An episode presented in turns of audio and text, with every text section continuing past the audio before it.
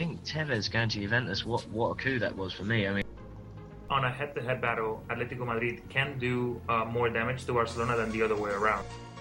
Either he's really blind, or he's fixing the match. I, I can't see it any other way. I'm, I'm trying to get Sir Bob on my side here by saying City will win the Premier League. it, it is an upset. You would expect Man United to go and win there. Over a billion dollars was paid in transfer fees uh, between the clubs in, in Europe. It's football. It's damn football. Like Ferguson said, football. Bloody marvellous. Yeah, well, the celebration was, I can't believe I just scored against Mexico. Uh, at one point, Parma, I think it's only like 224 players under contract. Hey, they're going to throw me out of here, fellas. You're going to get me arrested on your show. If you're a serious talent, you're going back and you're playing for Santos. You, you know, you're going back to, to play for, like in Argentina, for River Plate or Boca Juniors, or you're going to Europe. He looked like the Ryan Giggs of old. He was more creative than any player on the pitch. Um, he made Mata look stupid. He made Rooney look silly. Now, the Premier League is what the most exciting league out there. I think it's probably the best marketed league without a question.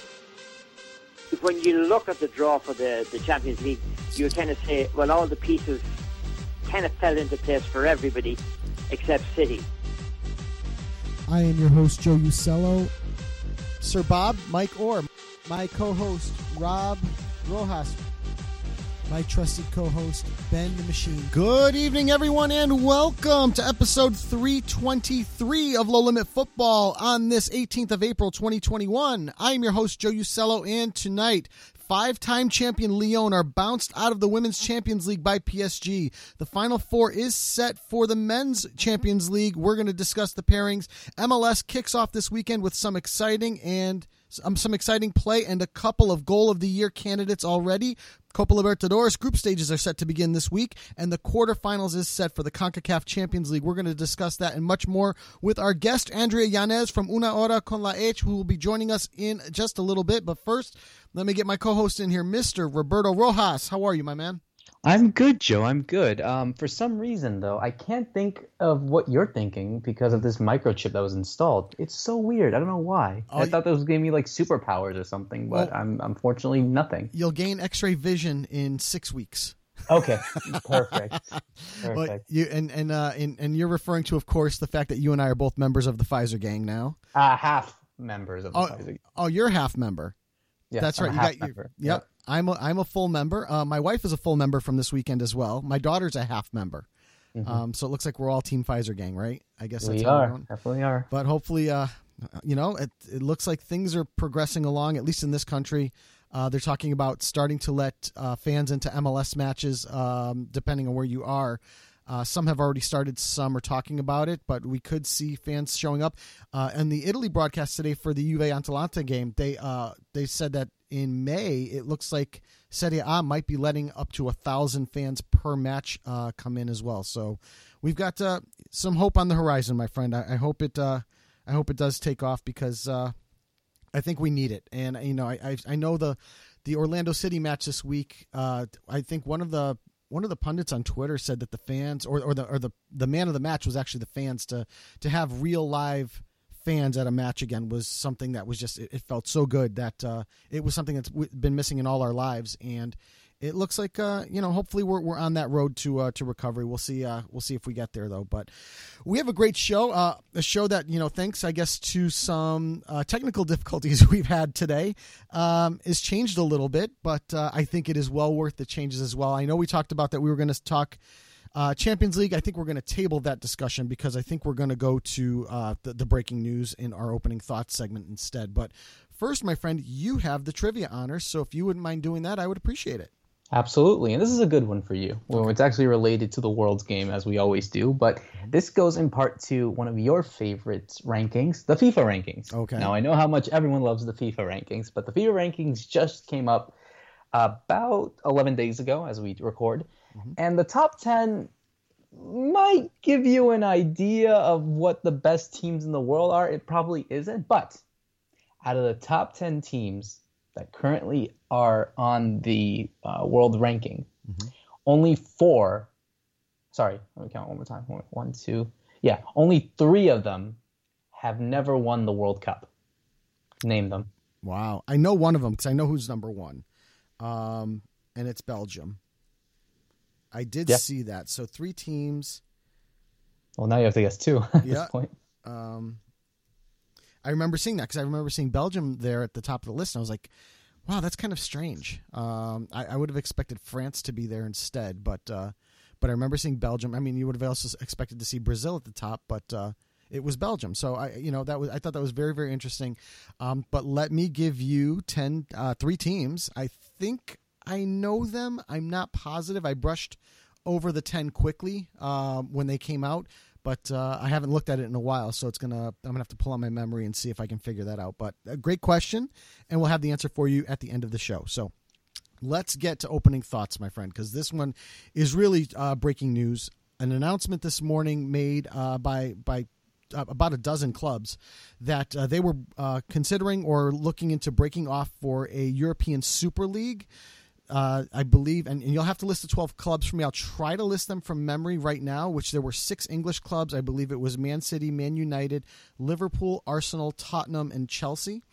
And um, I believe the three Italian clubs were uh, Inter Milan, AC Milan, and Juve. And the three Spanish clubs were Real Madrid, Atletico Madrid, and Barcelona. No uh, German sides on this list. No French sides on this list. Apparently, and there's a there's a great uh, article by Tariq Panja in uh, I believe it's the New York Times today that um, no PSG and um, the the Khalid uh, and, I, his, um, his name is going to escape me because I don't have it open in front of me, but uh, the owner of PSG, N- Nasser Al Khelaifi. thank you, um, was uh, asked to be a part of this, but uh, obviously PSG are monitoring the situation, but they, at the moment they are refusing to be a part of it. Uh, some will say that uh, th- their ties to beIN Sports and the contracts that they have currently with European football um, are are pretty big, and they don't want to part with that that sort of money. Uh, Bayern Munich was also appro- approached as well as Borussia Dortmund, but at this point we're declining to be part of this Super League, uh, wanting to stick with the traditional Bundesliga and everything else. UEFA has come out in, in, in just the past hour or so and has really responded uh, aggressively. Almost, you know, I've seen some of the journalists call it nuclear at this point, where they said if these teams do break off into European Super League, and, and again, this is really to compete with Champions League and kind of a, a money grab for the Champions League, that if they did break off, uh, they would not be allowed to play in uh, domestic competitions. So Serie A would be out, La Liga would be out, uh, EPL would be out. They would not be allowed in the Champions League, and there's consideration that players uh, who play on those teams that break away would not be allowed to play for their national teams, which I think that is that really takes this to the nuclear level for me that they would exclude those players that are, under contract at Juve or at Barcelona. Um, this is, uh, you know, you look at the teams that are involved. There's a lot of Americanism in this. I don't know if you saw that, Roberto. The um, there was a tweet that I just saw moment moments ago about the the people that were involved in the uh, in the list here, and I'm just taking a look. Uh, I'm going to see if I can pull it up real quick. There is a list of you know people that would be running this, um, and just oh here we go. So the European Super League details. This is tweeted by Barca Universal on Twitter. Uh, the chairman would be Florentino Perez from Real Madrid. Vice chairman Stan Kroenke, American owner at Arsenal. Vice chair Andrea Agnelli at Juventus. Vice chair John Henry, uh, owner of the Boston Red Sox, American owner, at Liverpool. And Vice Chairman Joel Glazer, uh, also, uh, I believe, Tampa Bay Buccaneers owner and Manchester United owner. There is a heavy American influence on this. And you look at the American influence, MLS soccer is set up very differently for me from the rest of the world. And it, it is, is governed by NFL owners. It is something that is um, sort of a closed system. Not sort of, it is a closed system. And I can't help but see that this type of setup for Champions League or or this Super League would be similar to what we see in MLS now, where they would almost close the league out only to the big big moneyed super clubs, and you wonder if, they did go through with this and and UEFA did go nuclear on this, who would win in this money grab, both short term and long term, especially not having France and German sides, especially big sides like PSG, uh, Bayern Munich, Borussia Dortmund, Lyon, um, not having those massive clubs in this competition. What would this do for um, for European football as we know it? What would it do for for the rest of it? So, my thoughts are this: I, I don't think this will go through. I, I mean, ultimately. I don't think this will go through because of UEFA playing the nuclear card at this point. But man, this is talk about going right to the brink of nuclear war here in in European football. This is this is as close as we've ever come. So I, I want to throw it over to you because I feel like I've been talking too much, and I want I want to get your take on all of the situation, all the you know all the players involved, and your your thoughts in general, my friend. No, I mean I think the reaction that we're seeing on Twitter is probably in agreement with almost everything. I don't think I've ever seen such a topic be universally um, against with some opposition. I mean, I don't know. It's I just think that this idea just ruins the essence of the sport mm-hmm. by making it so predictable that would allow those teams, like you had mentioned, you look at the teams that were being uh, said at, at, the top of your monologue: United, Liverpool, City, Barca, Real, um, Juve. You know, all these clubs have huge financial gains. And yet they feel as if, though, in a situation like this, to break what was a, a, a tradition where you see such clubs who you know have viewed this tournament as a way to to really get their names all over the world. They, mm. they use this competition as a way to expand their gain and to expand their marketing. I just feel like having this Super League just in, it's like a it's an abandonment of like the essence of what the culture is of football and an embrace of like elitist capitalist ideals that you know have just created this unbalance of the game. Mm-hmm. It, it, really does not make any sense. I think obviously you know teams like like PSG and Bayern are you know in this in this way right to not be interested at this for the moment because it just alienates themselves from the rest of the world. It's like a rich boys club essentially. Mm-hmm. It feels that way. Um, but you know, it, it just that that feeling of what you know when a lot of these names, he's like um, Angelini, for example, you know, he's he's the head of the European Club Association, and that's like 200 clubs. So it just feels weird how that majority of those 200 top clubs are going to be left out of this proposed Super League. He's on UEFA's executive board, and I, think it just it, it'll undermine just the appeal of this game. And you know, people will say football's dead or whatever it may be, but just having this type of alienation and lack of parity will just make it much much worse. I, I, I agree. I don't think this will happen. I you know when when people like FIFA and UEFA and, and leagues are stepping in, um, threatening expulsions from domestic leagues, that's how you know it's serious. But like you said, yeah, it's it's literally at the verge of nuclear war, and then you have players that are banned from participating in competitions that are domestic, European, world level.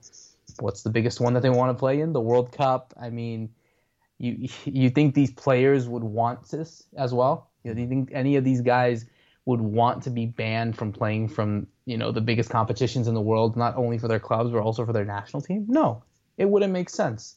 But now you see where the the interest comes in for all of these clubs, and it's it's sad to see. Even just the idea of it makes it makes it makes me sick to my stomach. But you know, this would really kill European football as a whole if it were to go through. Yeah, I you know, and I think, like I said, the linchpin right now is going to be on the players. Uh, when you look at this and, and they put that nuclear option about them being banned from being able to participate in things like the World Cup or the Euros or anything like that, it is there's a sense of pride. Like you know, if you've played for Barcelona, you play for Juve, you feel like you've made it, right? But you don't really truly make it until you put the badge of your country on and you win something for your country. It's it is it is probably the you know in terms of those players, it's the pinnacle of their career. It, we don't you know winning the Champions League, you know winning their domestic cups. That that that is great. It's fantastic. It's an honor. It's it's it's something that is life changing. But when you win a World Cup, you you really become immortal uh, in your country, and and I think that losing that would would cause these players to consider their next contract. Now, let's look at it this way: when you do something like that, when you go nuclear, and, really they're going nuclear against, uh, as far as I know, against the UEFA sides. So you know your Italian players, your French players, your German players, those those are the, you know your your English and, and Spanish players. Those are the ones I think that would be most hit by this. I'm not sure if uh, if FIFA stepped in and said, "Hey, as FIFA, if you guys do this, you're cut off because now you're losing the Argentinian players, the Brazilian players, the Paraguayan players, you know, the American players, uh, the Mexican players. Those those are the ones now. If FIFA stepped in and said, "Hey, we're we're joining this nuclear assault on this Super League," now it, it becomes a global thing, and I think that would would totally end it. Um, you also start to wonder if there will be sanctions against some of these clubs. Um, you know, for because their owners are, are, are participating in this basically what is a coup um, of European football. So now, will Juve be uh, banned from playing in the Champions League next year? Will City be banned from it? Will Will Barca be banned from it? You know, those are the next questions that are going to come up once the aftermath happens. Is is are they going to be removed for a year from this? Um, or not, that remains to be seen. Will they be punished by their domestic leagues? Uh, that's going to be something that remains to be seen as well if there is a punishment at all. Uh, but I think this is this is something that is earth shattering, and I think all clubs in Europe right now are kind of hitting the pause button on this and going, "Hey, you know, this is this is a real threat." And what does this do for us at West Ham? What does it do for us at Everton? What does it do for us at Athletic Club or or Dortmund or Bayern Munich um, or Lazio, right? Or Roma? The, what does it do for us at those places?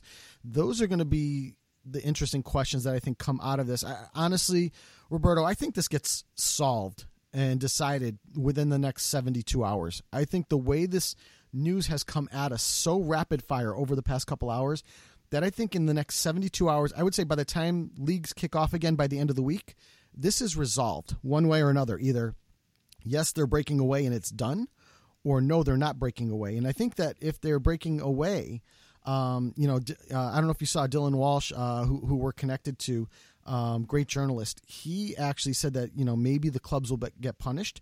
I could see uh, the Spanish league, the French, you know, the, the Italian league, the, the English league, taking these teams and giving them point punishments that would remove them from the top spots in the leagues now so that those other teams that are not part of the Super League would slot into those Champions League spots right away. Do you see something like that possibly happening? Yeah, I mean, when you go into a situation like this, when these clubs are essentially being, you know, their own entities, um, that mind you are paying bills to the league, to the federation, to the um, confederations, mm. to FIFA. I mean, when you go past that, you can't do much really. Yeah. Um, but it's, uh, yeah, I, I genuinely hope this gets resolved, honestly, because it's not it's not good at all. No. It's a terrible idea. No, and I think uh, the Court for Arbitration of Sport better uh, block off some time over the next few weeks because I think a lot of this is going to get litigated sooner than later. You know, I, th- I think we'll all end up in court. So yep. uh, let's table this discussion um, and let's see if we can get our guest in here. Again, I had mentioned earlier, we're going to have Andrea Yanez from Una Hora con la H, the, uh, the show in Miami that uh, talks about all things Honduran football, and we're gonna uh, have her on to talk about uh, uh, Concacaf Champions League that we haven't spent much time on, but we are in a situation now where we're back to Mexican and MLS clubs in the final eight of the uh, Champions League. So, without further ado, the Andrea Yanez interview. Joining us now on Low Limit Football from Una Hora con la H, Andrea Yanez. Andrea, welcome back to the show. It's a pleasure to have you back again.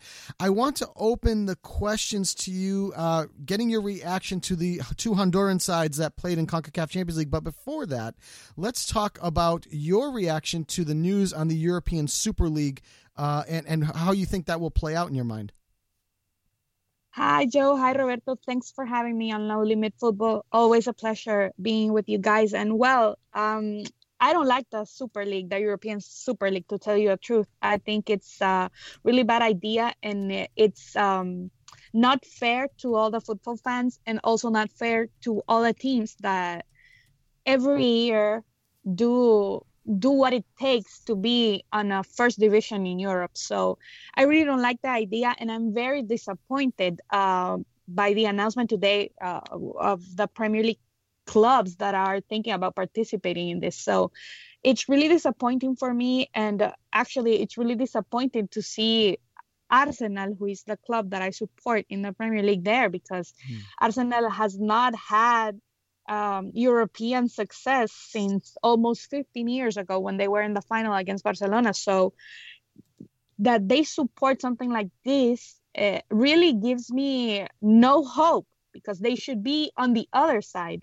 But um, I really think that FIFA, UEFA, La Liga, and Serie A um, really got out and gave a really strong response to this because that is the way to do it. I don't think that it is fair for the game, not just in Europe, but globally, to see this type of initiatives because it's not fair for the fans and it's not fair for teams that try to make it every year that that's the beautiful thing about about about the sport I don't know what you guys think.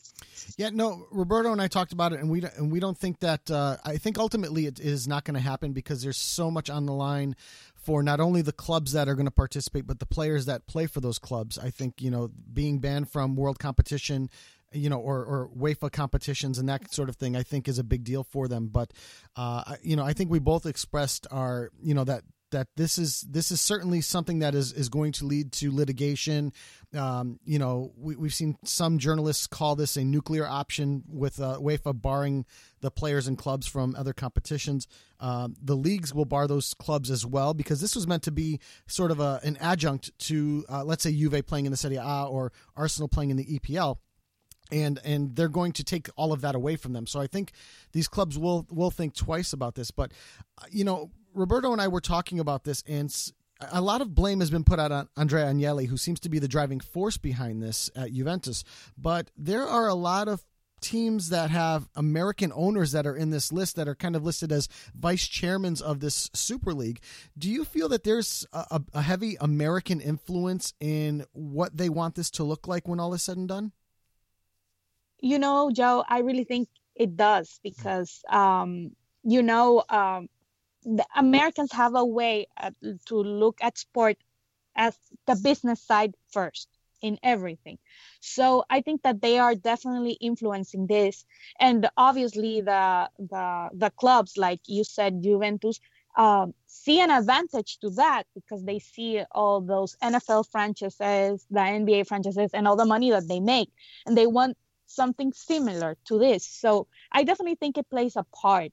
And I definitely think it's interesting to see like the four clubs that are playing uh, the semifinals in the Champions League are are clubs that are, are in this in this idea. So it's mm-hmm. interesting to see uh, this play out eh, eh, because you have on one side the American uh, influence, but you also have on the other side, obviously, all the money influence that um, uh, money from uh, from those teams that are participating in the semifinals in the Champions League that they bring hmm. that they bring and that they that brought them here to this stage uh, to be in the semifinals so i think it's really interesting uh, to see that and and i definitely think um, the the leagues uh, having this strong response is gonna maybe deter uh, this idea but i won't i don't think the idea would disappear because we see more and more americans trying to buy shares in in european uh, football. It's true. That is very very true. Let's uh, let's go back to the football the talk of everything. And we obviously we were talking about CONCACAF Champions League or we wanted to talk about CONCACAF Champions League.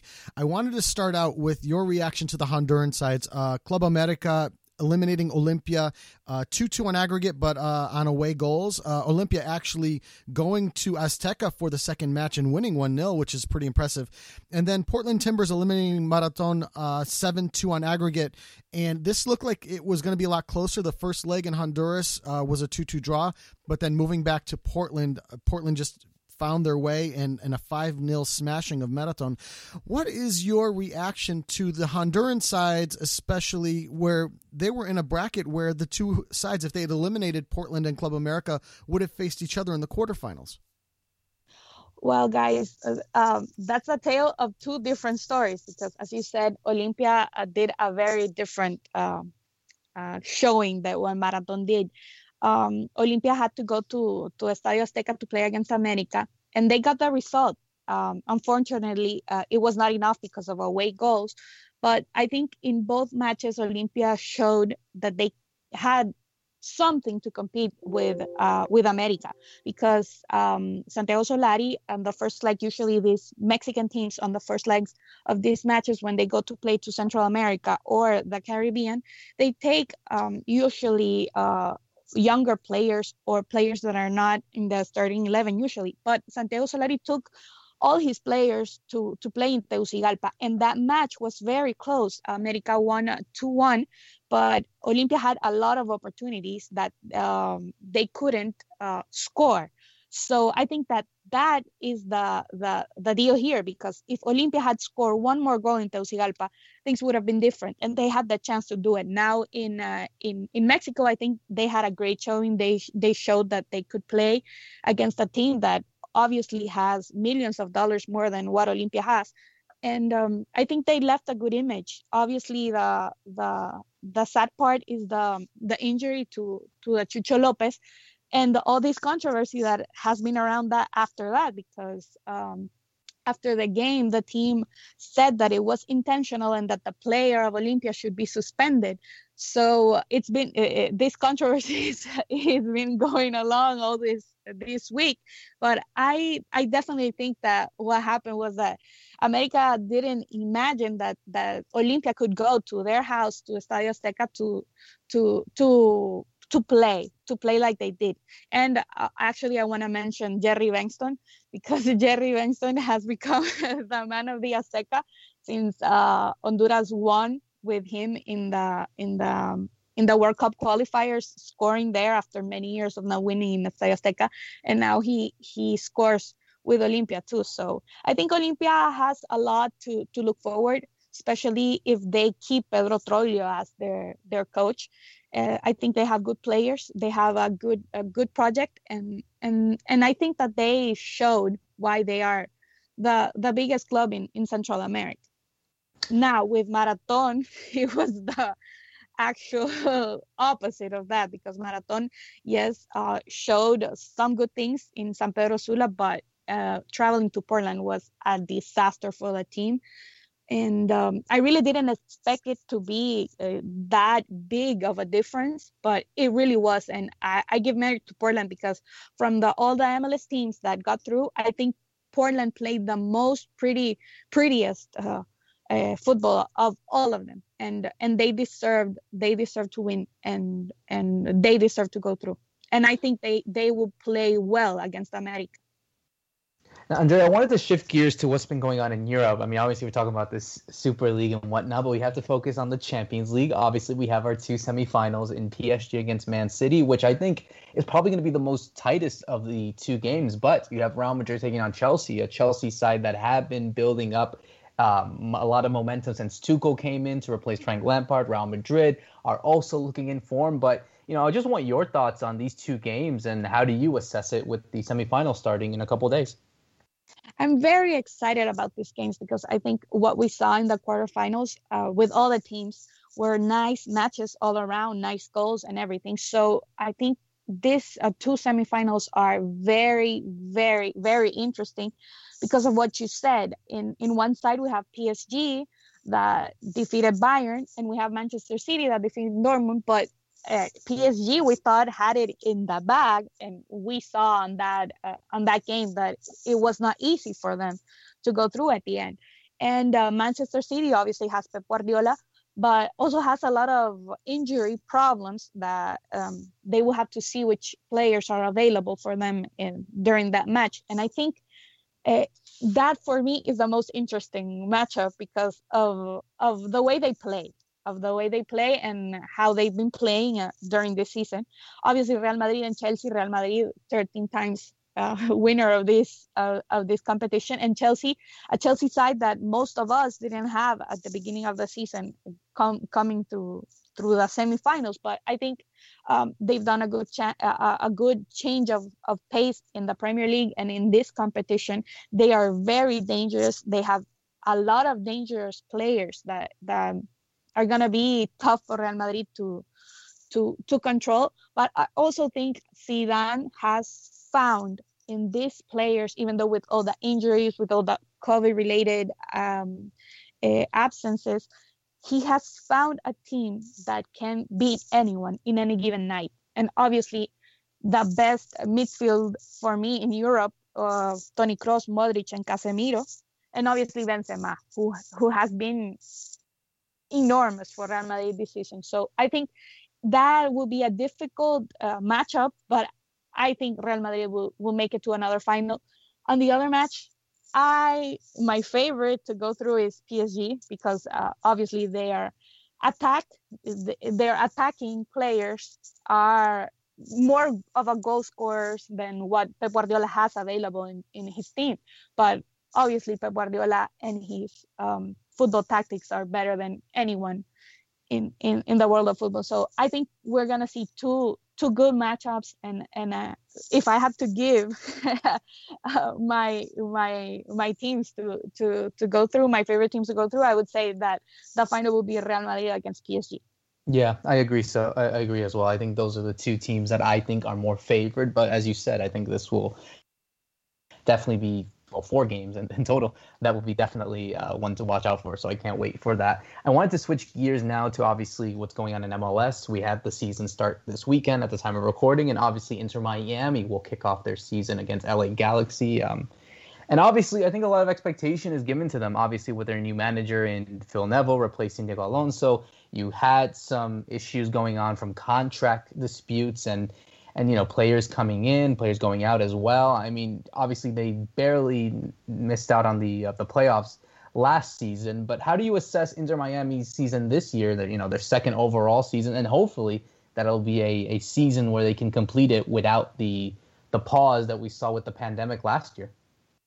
You know, with Inter Miami is interesting because the team has done a lot of changes, as you said. Uh, now with uh, with Phil, at the head. Uh, also, Jason Kreis is the, the his assistant, and he's uh, having a big influence on this team. I think the problem with Inter Miami this year is going to be all the extra field stuff, like you said, the contracts, because the big news about Matias Pellegrini being a player that is worth, they paid $9 million for him, for him not to be able to play and ha- after spending nine million dollars on him, it's really, really, really a tough, a tough knock for for Phil Neville and and his team because I went to training this week. He was training um, to be a starter in this match against LA Galaxy. So I think that would be a big blow for Inter Miami. Also, the the Blaise Matuidi stuff because um, we have still to see what MLS will do because you not only have the problem with having four designated players, but you have the problem with Matuidi's contract. So I maybe think uh, Inter Miami may be looking to for a, um, a, a lot of drama in that aspect, and they could be looking at, at getting a big a big um, um, a big showing uh, with MLS making an example of them. So I think that will influence on how the team begins. Obviously, it's always hard with uh, catching up with a new coach, a new style of play, new players. But the excitement is there. The excitement is there today. Uh, they're letting fans in. Uh, they're having 8,000 people. Uh, the stadium has a capacity of approximately 19,000 people, but uh, 8,000 will be today, socially distanced. And they are expecting that to help uh, the team to to make them feel like home because they played some matches last year, but it was not obviously because of the pandemic and and all of us happening. It was not a good year for Inter Miami, but now they have that opportunity. Hopefully, the the extra field stuff don't interfere too much. I am looking forward uh, to to them getting uh, uh, Gibbs, Kieran Gibbs from from the Premier League uh, in June, because I think that will be a player that they that will help them. Uh, obviously, because they they their problem is in, in defense. Last year with Diego Alonso was in defense, so maybe getting a, a type of player that can defend and, and, attack will help them. And obviously, everyone is looking forward to seeing Pipita Higuaín to see if he can score a lot of goals. I am telling you here, I didn't see him in such good shape. But Joe, you know, as a as a Juve fan, you you, you know that Higuaín doesn't need to be in such a good shape to score goals. So let's see how it goes with with Inter Miami. Yeah, you know, as a Juventino, I, have seen him in good shape and I've seen him in bad shape, and uh, and and he always has a, a fine touch for goal, and and you know, I I was lucky last year when Toronto was playing all their matches in Hartford. I went to the Inter Miami um, Toronto FC match up here. I took the family and uh, you know got to see Higuain play a little bit in person and, and Blaise Matuidi as well. I, you know, so it's it's a lot of fun to see these stars come over, you know, fresh off of European seasons. And I think getting the off season for Higuain, I think, is going to be very helpful for him. Uh, you know, starting out this year for Inter Miami, I think he's going to be a big, a big, big benefit for sure. I, I want to ask you quickly. Uh, obviously, the season is very, very young. We're we're in the middle of the first weekend. We had many matches played on Saturday, a couple on Friday. Was there one standout moment or standout goal or a standout team so far that's impressed you uh, more so than you would have expected? Well, I have to say, as a Honduran, mm-hmm. Montreal Impact with Romell Quioto yesterday. Uh, yeah, yeah. I really liked his goal. And. I really like what the team showed, especially uh, uh, Toronto coming off of eliminating the Mexican champions in, in the CONCACAF Champions League. I think they did well against against Toronto, and, and I like their style of play. I also liked uh, Houston Dynamo. They they had the win against uh, San Jose Earthquake with uh, Pelado Almeyda, who has been a, an amazing coach in, in Mexico, but has been having a little bit of problems here in MLS. Obviously, um, it's the beginning of the season, so mm. I really have to see. I really, I really like, I really like, uh, like I told you, Montreal. I think that uh, losing Thierry Henry is uh, obviously big, but if they can continue the work that they did last year, I think they're going to be a team that that can give surprises this year in the league. I agree, and they were very impressive against Toronto on the weekend, winning four two. Uh, for me, I, I, thought the the match between Seattle and Minnesota was impressive as well the first match, the first half was played so close, and the second half, you know, Seattle really did a number on them and scored those four goals. Uh, I didn't expect them to go that big, and, and it's a team that's not going to have Jordan Morris for a long, long time.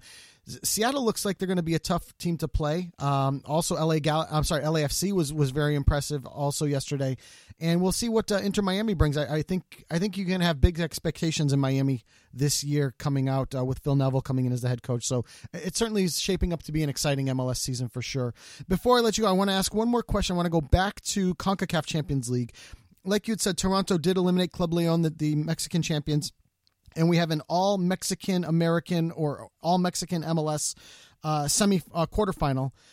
Uh, you know, looking at this, you would you would expect that the odds would favor the MLS sides, given that five MLS sides have made it to the quarterfinals here. Uh, two of them will play each other in Philadelphia Union, Atlanta United. Do you see any of the five MLS sides possibly making a run to the to the finals in this, and and maybe even finally winning this competition for MLS?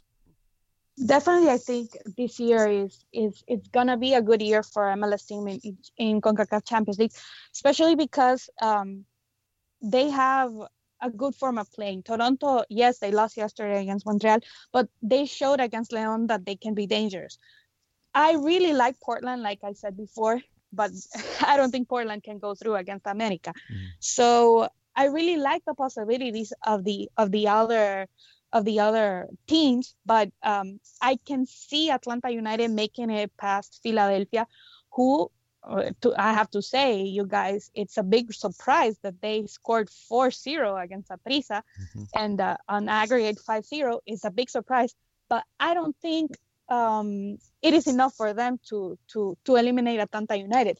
So I really see, I really see at least uh, two or one MLS team in the semifinals, and I can see Toronto going all the way to the final again. Wow. I don't know what you guys think. Uh, you know, I, it's tough to say. Atlanta United's going to have, uh, you know, as as the season wears on, Josef Martinez will get his feet back under him. Gabriel Heinze taking over there is is, is impressive. Um, you know, Philly Philly is is definitely out of the blue, a team that hasn't been successful in the past, but again, to to beat Saprissa 5-0 on aggregate is is impressive. Portland looked very very impressive. Gio Savarese is a head coach there. I, I think you're right. I think beating Club America is going to be a little too much to ask but I, I, think they could give them a run for their money. And then Cruz Azul, you know, Cruz Azul always finds a way to get cruzado, right? That's that's the, the old saying. So I think you're right about Toronto FC. That, again, not impressive against Montreal, but Montreal looks very, very strong this year. Uh, and it's a team that, uh, you know, could possibly move through. The Columbus Monterrey matchup, I think, is going to be very, very tricky for both sides. Both teams very, very strong. Um, you know, obviously you got the MLS champion there in Columbus Crew. I, I think Columbus is the interesting team for me because I think quality wise they are strong enough. Roberto, what do you think about them? Do you think you know? Do you see a team that possibly makes this run to the finals? Oof, I mean, it's really tough. I mean, I think it'll definitely have to depend on the form that they're having. I Mm. think, you know, it, it can go either way. I, I think, you know, it, it could indeed favor maybe the American sides who are more informed. I mean, the, the Mexican sides are as well. Um, but it's tough. It really is tough. I mean, um, it would not be surprising if we see, you know, an All American f- final or something along those lines. I think it'd be very interesting. But I think um, I think when you look at teams like Atlanta, I think when you look at teams like Club America, I think they're they're more suited in this way. Monterrey as well. They know this competition very well. Cruz Azul, you know, they have their history as well. So we'll see how it happens there. But I, I think it, it'll be tight. It will be really interesting, and I can't wait for it. I think it'll be open for everyone, honestly. Yeah, I, I I think it would be great if we got at least one MLS side in the final. I think uh, hoping for an all MLS final, I think is is a bit too much. I think you'll see either Monterrey or Club America in that in that other spot, but I, I do think we can get at least one MLS side in the in the final. Andrea, what do you think? Yes, it could be possible. I really mm. think this is a good year for it to happen. Mm. And what really what we really need to see is how they these teams go and play the, those away matches because you see it, you saw it with Toronto that Toronto got the result got a good result on away goals on an away game that helped them uh, uh beat these teams like you saw what Olimpia what happened they tied the the the the goals but they went out on on on visiting goals. So it is important for the MLS team to get the result to try and get the result in their house in their home for the the Mexican teams not to get goals because the problem is that when the Mexican team gets goals on visit, it's very difficult to go to Mexico. Some of these teams can have fans in their stadiums now. It depends on the, on the location, so it's very difficult to go there and win. So I, I really think that that that that is the key for these MLS teams, and obviously. Um, the big Mexican teams always always bring it bring it in this competition, especially Monterrey, as you guys said. So, but I really think this year, this year we can see another MLS uh, Liga MX final. Hopefully, it will be interesting for the competition, and it will be interesting because uh, the Mexican sides are very like a little bit of arrogant, saying that oh we always win this, we always win that, and and then maybe need some bringing back to reality that MLS teams can compete against them. Right, I agree completely. Andrea, before we let you go, where can everybody find your work? Oh, well, guys, you can follow me on Twitter and Andre Yanes uh, 07 and you can listen to my radio show. It's about Honduran soccer. So uh, you can catch it uh, on uh, Sundays at 10 a.m. Eastern Time. You can follow us on our on our social media channels. Also, una hora uh, con la H with H, like Joe says it. That's right. so so you can follow us there and we talk about honduran soccer and a little bit about central american soccer and a little bit about everything because right now thankfully honduras has a lot of uh, international players so you can listen to us in that and uh, thank you for you guys having me for inviting me it's always a pleasure to talk to you guys and it's always interesting to see all the range of opinions that we have on this show Uh, great, great stuff. Thanks for coming on the show, and we hope to have you back very soon. And thanks again to Andrea Yanez for joining us on the show. Roberto, we have a very, very, very, very busy week of, of football all around the world here because the, many of the European leagues are playing midweek matches. So get ready for this list because this is possibly the biggest list I've ever given of matches for match of the week. So we'll start out on Tuesday in Germany with Bayern Leverkusen, uh, Bayern, I'm sorry, Bayern Munich, Bayer Leverkusen at 2:30 p.m. And then we'll go to South America to the Copa Libertadores group stages. Velez, Sarsfield, and Flamengo playing at 8:30 p.m. on Tuesday night. On Wednesday, we go to Italy. Milan Sassuolo at 12:30 p.m. Spurs Southampton in the EPL at one o'clock, and the Strongest Boca Juniors at 6 p.m. in the Copa Libertadores on Thursday is a big list. Roma Atalanta in Serie A 12:30 p.m. Napoli Lazio 2:45 p.m. Then we go to Spain to Barcelona Getafe at 4 p.m. and then back to South America for Fluminense River Plate at 6 p.m. and Atletico Nacional in Universidad Católica at 8 p.m. We go to Friday, Arsenal Everton in the EPL at 3 p.m p.m. Sporting Kansas City and Orlando in MLS at 7:30 p.m. Saturday, Wolfsburg Dortmund 9:30 a.m. Then we go to LAFC Seattle Sounders is a big big matchup to start this season 6 p.m. on Saturday evening in the MLS. On Sunday, Athletic Club Atletico Madrid at 3 p.m. We have Lyon Lille, a battle of uh, the top spots in France at 3 p.m. and then we'll close out the week with the LA Galaxy New York Red Bull 5:30 p.m. in MLS. Uh, don't miss it. There is a lot of football to watch.